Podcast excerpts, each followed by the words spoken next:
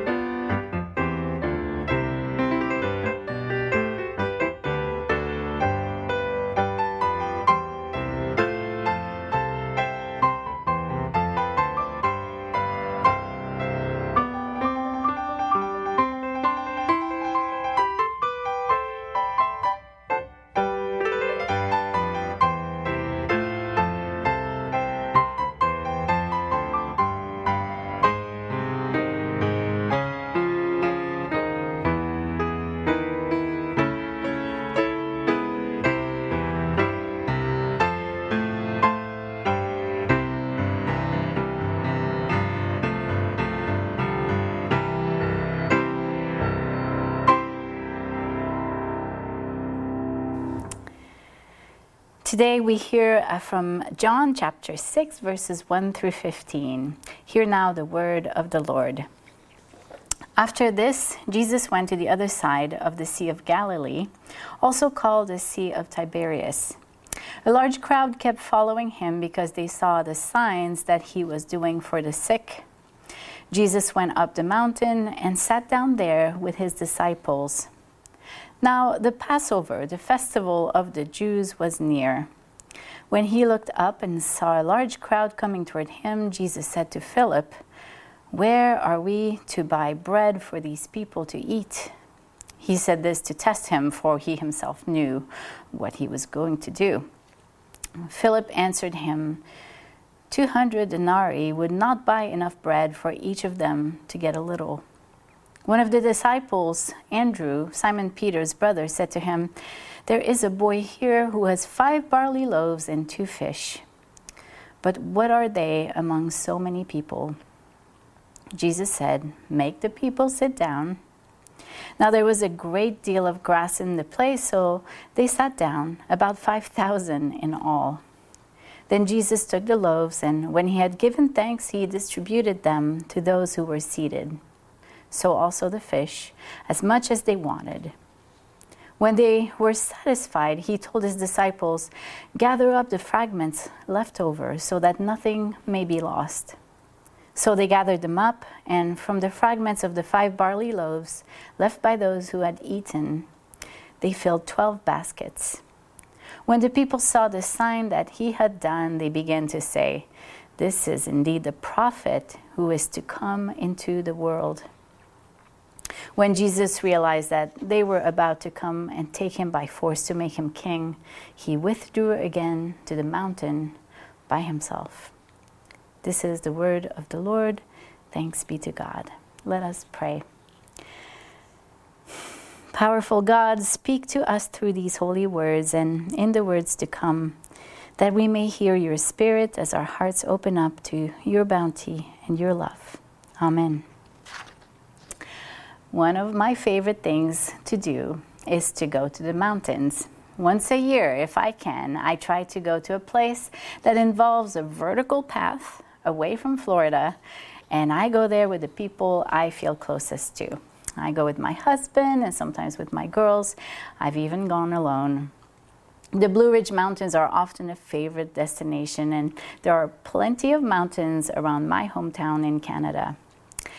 This is where I feel closest to God, in God's incredible majesty in paradise, accompanied by the distinct smell of pine and watching the lush leaves rustling beside and above me. with a few sun rays making their way through the green ceiling.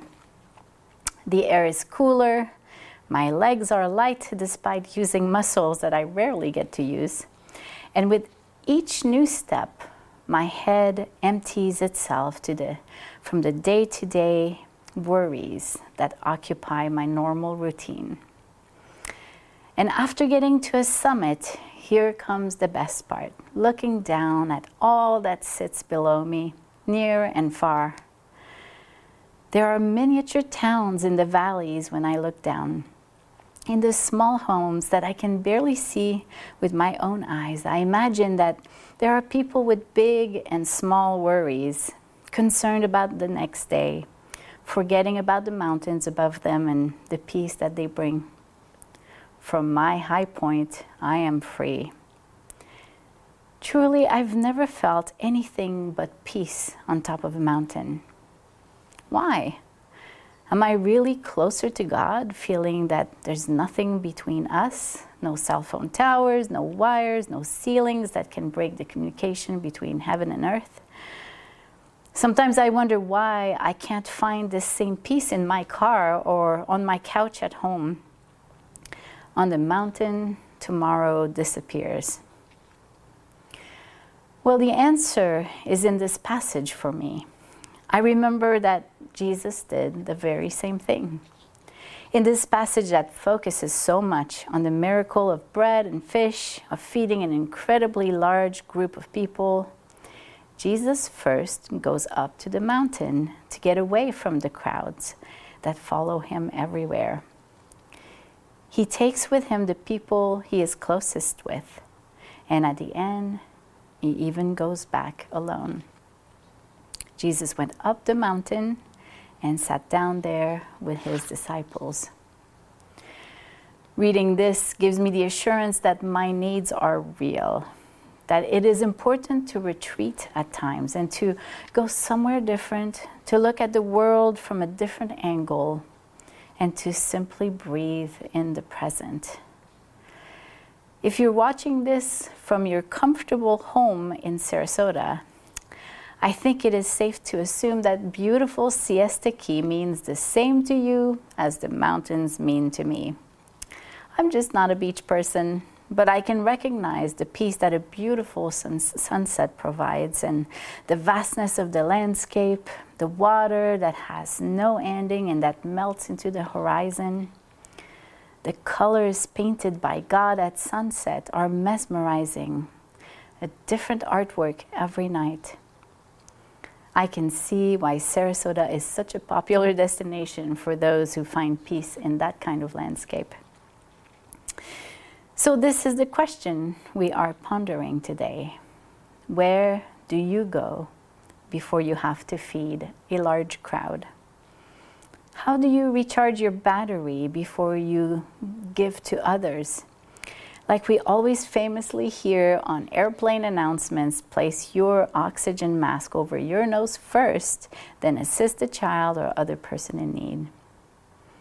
I'd love to hear from you if you feel like sharing. Where do you find your peace? What is your mountain? Let us pray. Gracious God, you fill us with different energy in different places at different times of day, with the different people we interact with. Your spirit moves our energy from rest into action. It allows us to be at peace or to be in full gear serving others. Make us aware of our need to rest when we need it, and may the spirit move through us to energize our actions, to then reflect the amazing energy that you pour into this world. We pray all this in Jesus' name. Amen.